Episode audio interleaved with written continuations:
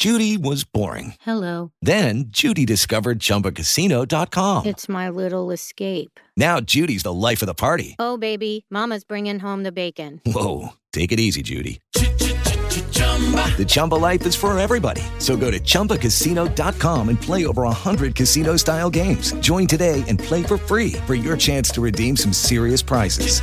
chumba ChumbaCasino.com. No purchase necessary. Void where prohibited by law. 18 plus terms and conditions apply. See website for details.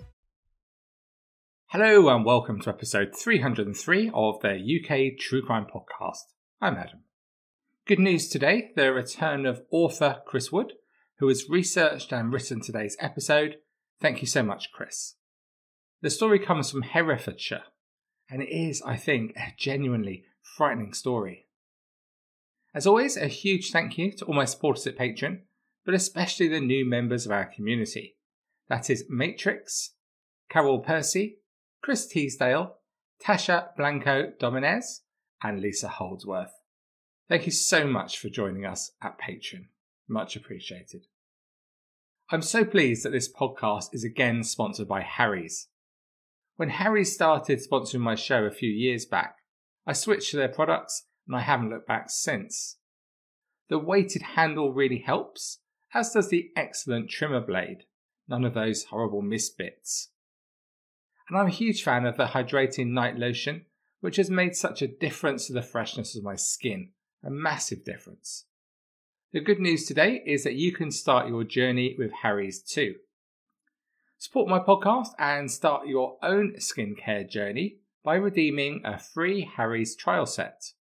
This includes an expertly engineered weighted handle, one five blade cartridge crafted by artisans in Harry's own German factory, complete with precision trimmer, a handy foaming shave gel for effective lubrication, and a travel blade cover for life's adventures. To get your hands on this great Harry's trial set, all you need to do is cover the £3.95 for delivery. Just head to harrys.com slash true crime podcast and have your trial set and free night lotion delivered to your door. That's harrys.com slash true crime podcast. This podcast is sponsored by Noom. If you're looking for a better, healthier weight loss that starts in the mind, you need to look at Noom's psychology based approach. 80% of people actually complete the program. And you ask yourself, why is this? To me, it's straightforward because instead of demanding a new lifestyle, Noom helps you understand your own mind and body and that provides the long term results we're all looking for. One aspect of this for me was not shopping when hungry because it induced some really poor choices. And then I used to balance it with short term fads. I recall a horrible onion diet once. it really wasn't very good at all, as I was always hungry and so eating other stuff all the time. Since using Noom, I have a totally different approach to food. Just because I eat an unhealthy meal during the day doesn't mean that the whole day is a write off by me making further bad choices. Nothing's off limits. And as Noom only takes 10 minutes of my day, I can easily build it into my routine, as can you. Lose the weight for good. Sign up for your trial at noom.com slash UKTCpod. That's noom.com slash UKTCpod. Okay, let's set some context for today's story with our guest the month and year game. Forget work, sport, or anything else, this is your opportunity to really excel.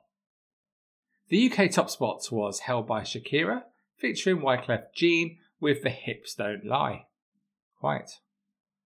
In the US, it was Promiscuous at the Summit from Nelly Furtado featuring Timbaland. And in Australia, it was Eskimo Joe with the top album this week, Black Fingernails, Red Wine. In the news this month, those of you able to stay awake for the duration saw Michael Schumacher win the US F1 Grand Prix for the fifth time. Thrilling. The world's longest running music show, Top of the Pops, was broadcast for the last time on BBC Two. The show aired for 42 years, can you believe it? And President George W. Bush greeted Tony Blair with the phrase, Yo Blair. Got to love politicians, right? Hmm, sort of.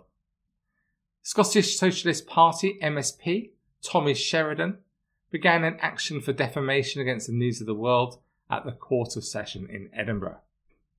Sheridan's case was upheld, but he was later prosecuted for perjury, if you recall.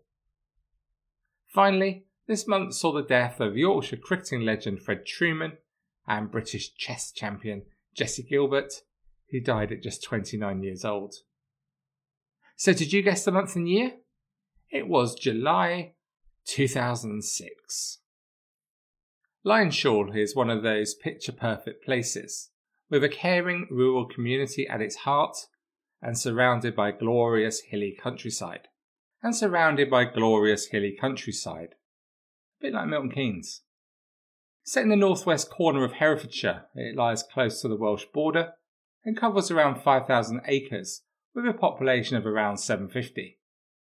The village is situated on the Black and White Village Trail, which, if you haven't had the pleasure of seeing before, it really is a unique and charming experience which takes in several old villages made up of many timbered and half timbered houses, several dating back to medieval times. These properties help to create a very distinctive impression and offer a window back to a different time. And despite its natural beauty, Lyonshall is certainly not a place which is bustling with action. A bridge club is held in the Memorial Hall on a Tuesday evening, and once a month, a group of Lyonshall ladies go to lunch. Certainly, this village is not a typical place to be featured on the UK True Crime podcast, its crime rate barely causing even the slightest ripple. Yet it was here, in this idyllic spot, that the village bore witness to as grisly and disturbing a crime as you can imagine, belying the tranquility of the area and plunging the village into fear. 75 year old Doug Morgan lived happily in the village with wife Valerie. The couple lived in a beautiful detached property, much like the properties belonging to the Black and White Trail. The half timbered cottage was a gatehouse to a characterful estate. The property was a dream for both Doug and Valerie, a move prompted just two years before due to Doug's ill health, with Doug undergoing a triple heart bypass. Sometimes a trauma like this can provide us with a renewed vigour and outlook towards what we are doing and why, serving as a new lease of life and an attitude to enjoy the moment and perhaps do some of those things where, where previously you may not have done for various reasons. Traumatic and unpleasant events do that, don't they? I was the same after listening to the Kings of Leon on the radio once. It just made me realise that life is too short. The delightful surroundings where the Morgans had made home could not be in starker contrast to the violent events of the early hours of Monday, the 3rd of July, 2006. Like this year, in 2006, much of Britain was basking in a sweltering summer. You know the type. The ones we all complain about for being uncomfortably hot, stopping us sleeping, despite spending the rest of the time moaning about the cold. The Morgans had enjoyed a peaceful evening together and were getting themselves ready for bed. All was well.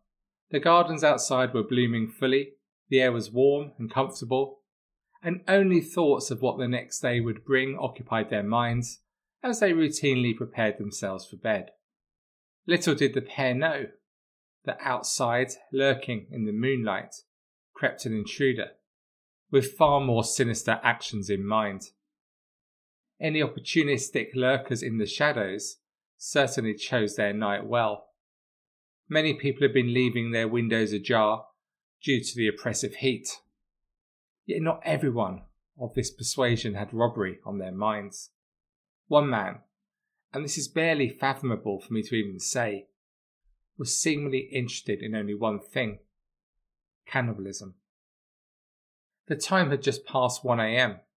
The intruder had spotted his opportunity and noisily bundled his way through the open lounge window. His less than discreet action suggested he was not particularly concerned with maintaining his anonymity.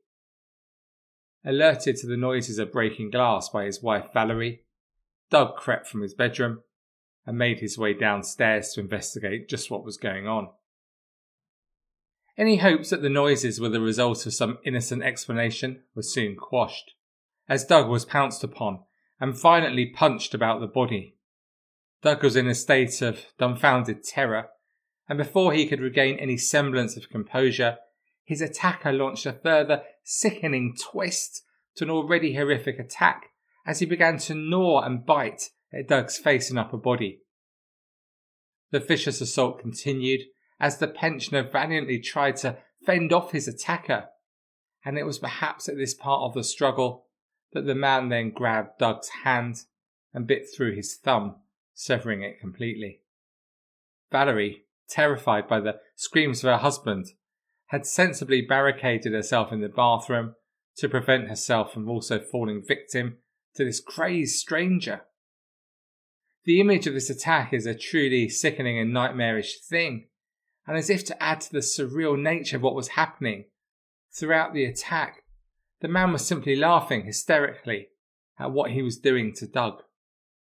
The assault continued as the man tore off the left nipple of Doug's body and relentlessly continued trying to tear chunks from his face and his body. The police had been called, and when PC Norris arrived at the scene, Doug had mercifully passed out, owing to the shock he had suffered. But even at this point, with the blood drenched victim prone on the floor, the policeman had to drag the man off Doug, which prompted the attacker to come face to face with the officer. Norris challenged a man who simply snarled at him, and, as if he was offering a warning, he bared his blood soaked teeth. Norris composed himself before using his CS gas spray to subdue this wild intruder. The man was then taken to a police station, where his subsequent behaviour was described as irrational in the extreme. As you'll doubtless be expecting, Silence of the Lamb comparisons abounded with this dreadful case, and sure enough, one police source reported that the scene they arrived at resembled the actions of the cannibal Hannibal Lecter. There was blood on the walls, and the guy was just laughing like a maniac, the source claimed.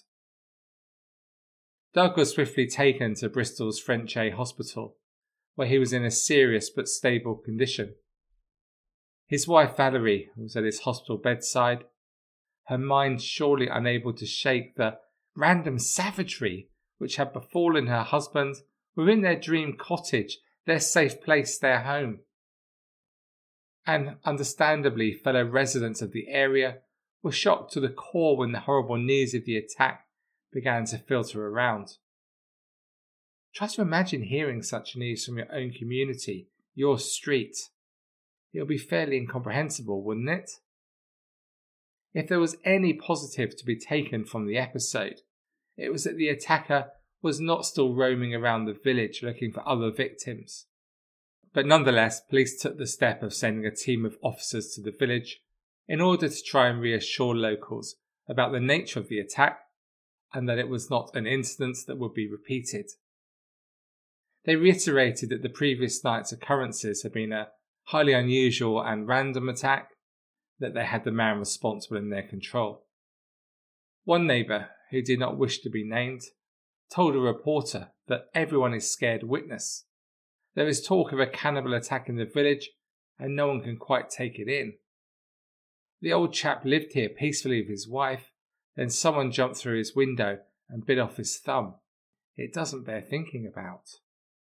It was soon confirmed that Doug had suffered severe bite wounds and had completely lost his thumb as well as several pieces of flesh from his face and his body. These were the physical remnants from the attack, but to consider the psychological damage is difficult to imagine. Of course, a contributory factor to the psychological torment stems from the question of why. Just why had a pensioner been targeted in such brutal circumstances? During the investigations, it quickly became apparent to police that the intruder had not been particularly bothered about concealing himself.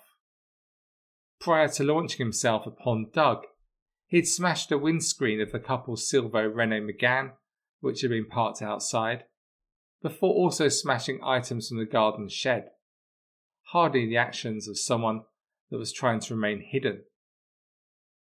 The vandalism had not ended here. the attacker had also smashed windows in the living room and the kitchen. The man with no apparent motive was 26 year old Slovakian national Jack Omatak. And he was local to the area, having lived in Hereford. Police quickly understood that Omatak had literally no connection to the victim or his wife, but indicated there were some underlying issues.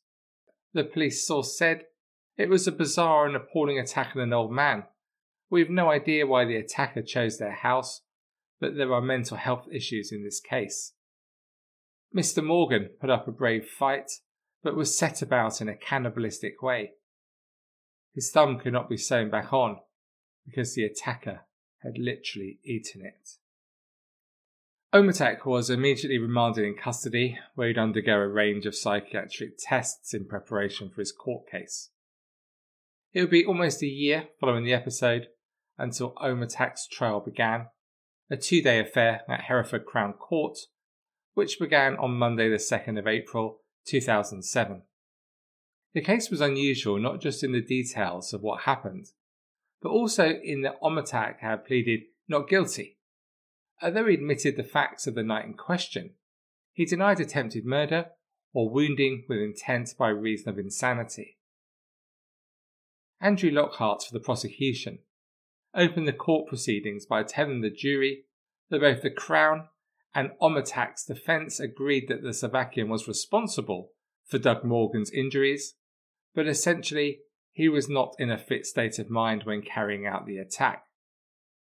The reason the defendant pleaded not guilty, said Lockhart, is that it will be asserted not that he didn't do the acts that we say he did, but that at the time he did them he was insane in law.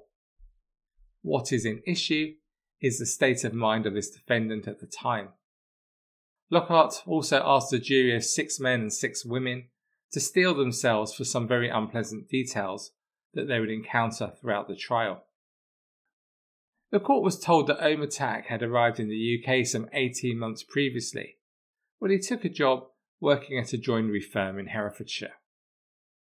Omatak was initially considered a fairly unassuming character amongst his fellow work colleagues, but the jury were told that these same colleagues began to notice a subtle change in his behaviour in mid June 2006, just weeks before the attack.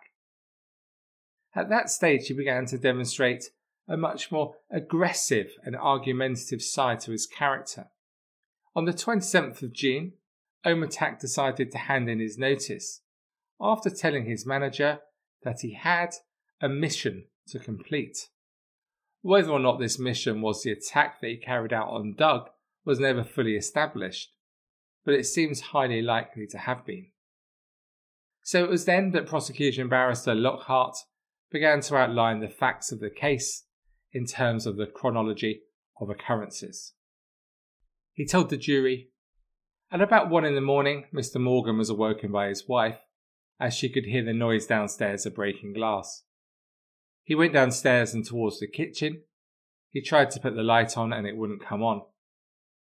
Mr. Morgan went through the house and straight to the telephone and rang 999. When Mr. Morgan first saw him, the defendant was on the kitchen draining board, screaming in a foreign language he describes like someone demented. It was at this point that the defendant had begun striking the pensioner with part of a lamp which he had broken this having fused the lights inside the house. Mr. Morgan was then struck to the back of the head, knocking him to the ground. The defendant then continued to rain blows down on Mr. Morgan, who did his best to avoid these as he lay on the floor. As the attack continued, the defendant was making animal like noises, ranting and yelling at the victim. Then the barrister added the biting began. Mr. Morgan tried to push the defendant from him with his right hand, but Omatak grabbed it and put it in his mouth. Omatak then began to bite down hard. That biting went on for some time, and Mr. Morgan's thumb was bitten clean off. The image of the attack is disturbing enough, but the court also heard how the sound of the assault was likened by a policeman to that of a fox screaming and a dog gnawing voraciously at a bone. Initially, the officer was sure the noise was indeed that of a fox screaming somewhere close by. It must have been just utterly horrendous. On the 4th of April, it was the turn of the court to hear the defence for Omatak. As we've already heard, he didn't deny his actions. Rather, the issue for the defence was to assert that he'd acted in such a way that could only be considered insane, and he was thus suffering from a serious mental health condition. Peter Cook, defending, said, It is unlike a classic not guilty verdict.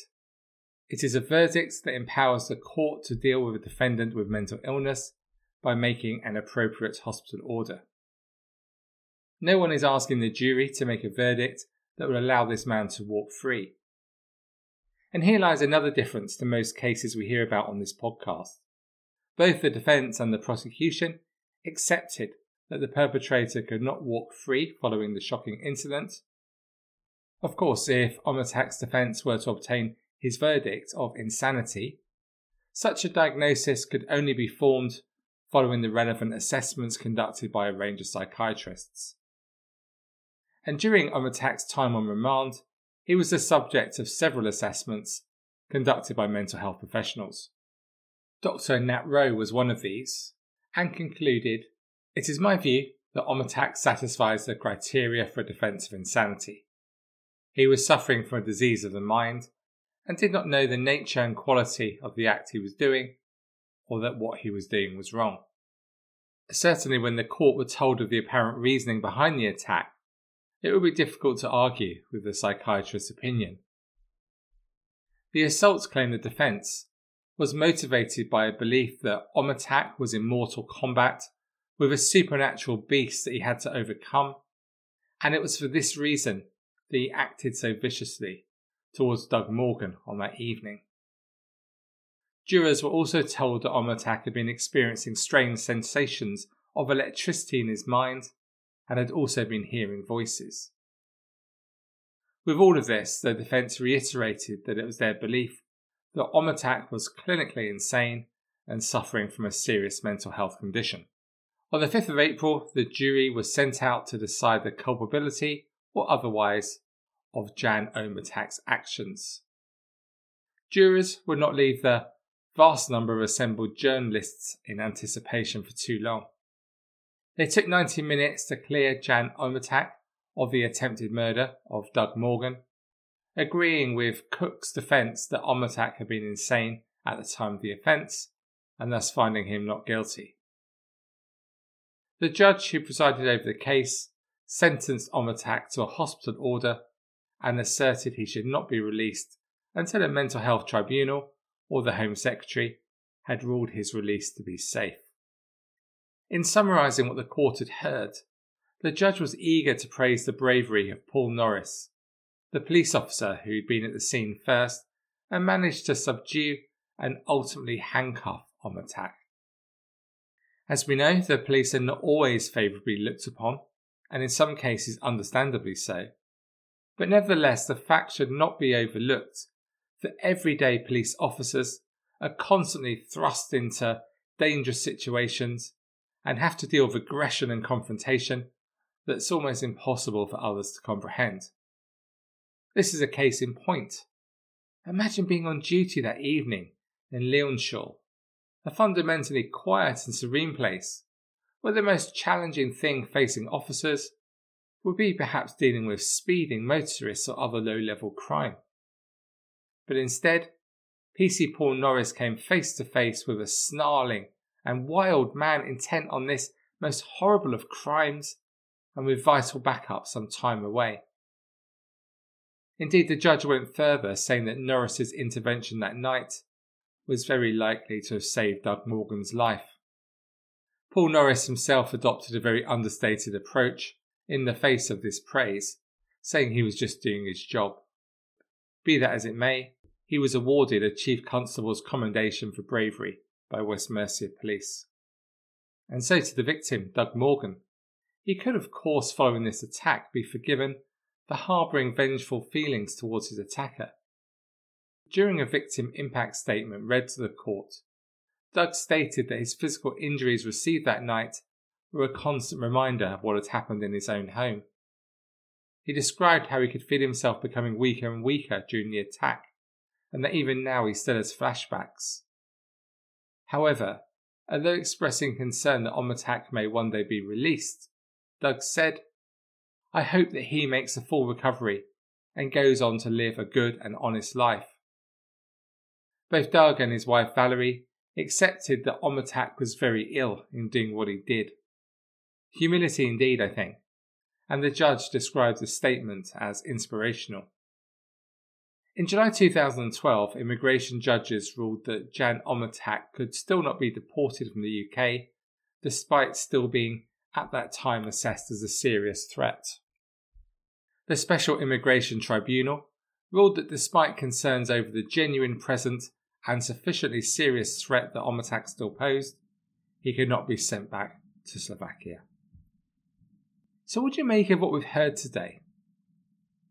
The actions of Jan Omatak truly were of a terrifying nature, and certainly strike fear into me and you, I imagine, as such cases bring home again the often random nature of crime, and how any of us can be the victims of the most terrible of crimes at any time, often unexpected. It does, of course, also open conversations around the issues of mental health and how individuals suffering with mental health ought to be dealt with following their transgressions of the law, such as the one committed in the story today. The case, said the judge at the conclusion of the trial, was the most terrifying to have ever come before him. But if the victim of such an attack is able to demonstrate their goodwill, as that's shown by Doug Morgan, it does perhaps also exhibit a strength of humanity that maybe gives us some hope in these difficult times that we're currently living through. I'm not so sure that I would be able to be so forgiving. Would you? Thank you so much for listening to this episode of the UK True Crime Podcast. Please head to the UK True Crime Facebook group to discuss this story and all other aspects of UK True Crime 24 7. There are almost 85,000 of us there. Just search UK True Crime and join the conversation. It's many things, but it's never dull.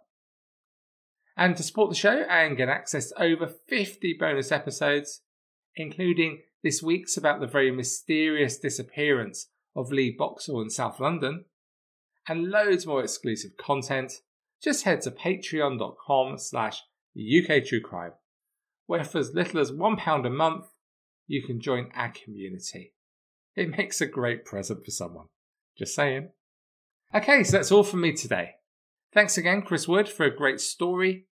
And if you're at CrimeCon in Glasgow at the weekend, I'll be in the hotel bar on the Friday night and at my stand all of Saturday. So please do come and say hi. And remember, it's your round. If you aren't at CrimeCon, I'll speak to you again next Tuesday. Until then, please do take it easy, and despite all the others, please stay classy. Cheerio for now. With the Lucky Land slots, you can get lucky just about anywhere. This is your captain speaking. Uh, we've got clear runway and the weather's fine, but we're just going to circle up here a while and uh, get lucky. No, no, nothing like that. It's just these cash prizes add up quick. So I suggest you sit back, keep your tray table upright, and start getting lucky. Play for free at LuckyLandSlots.com. Are you feeling lucky? No purchase necessary. Void where prohibited by law. 18 plus terms and conditions apply. See website for details.